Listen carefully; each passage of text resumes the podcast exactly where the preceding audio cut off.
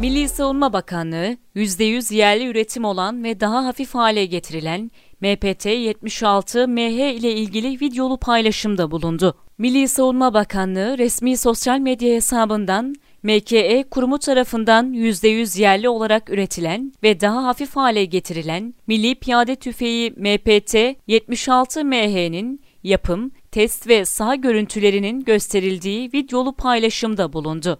Milli Savunma Bakanlığı resmi Twitter hesabından yapılan videolu paylaşımda, bakanlığımız bağlısı MKE kurumu tarafından %100 yerli olarak üretilen ve daha hafif hale getirilen MPT-76MH ile Mehmetçiklerimiz terörle mücadelede daha güçlü ifadeleri kullanıldı.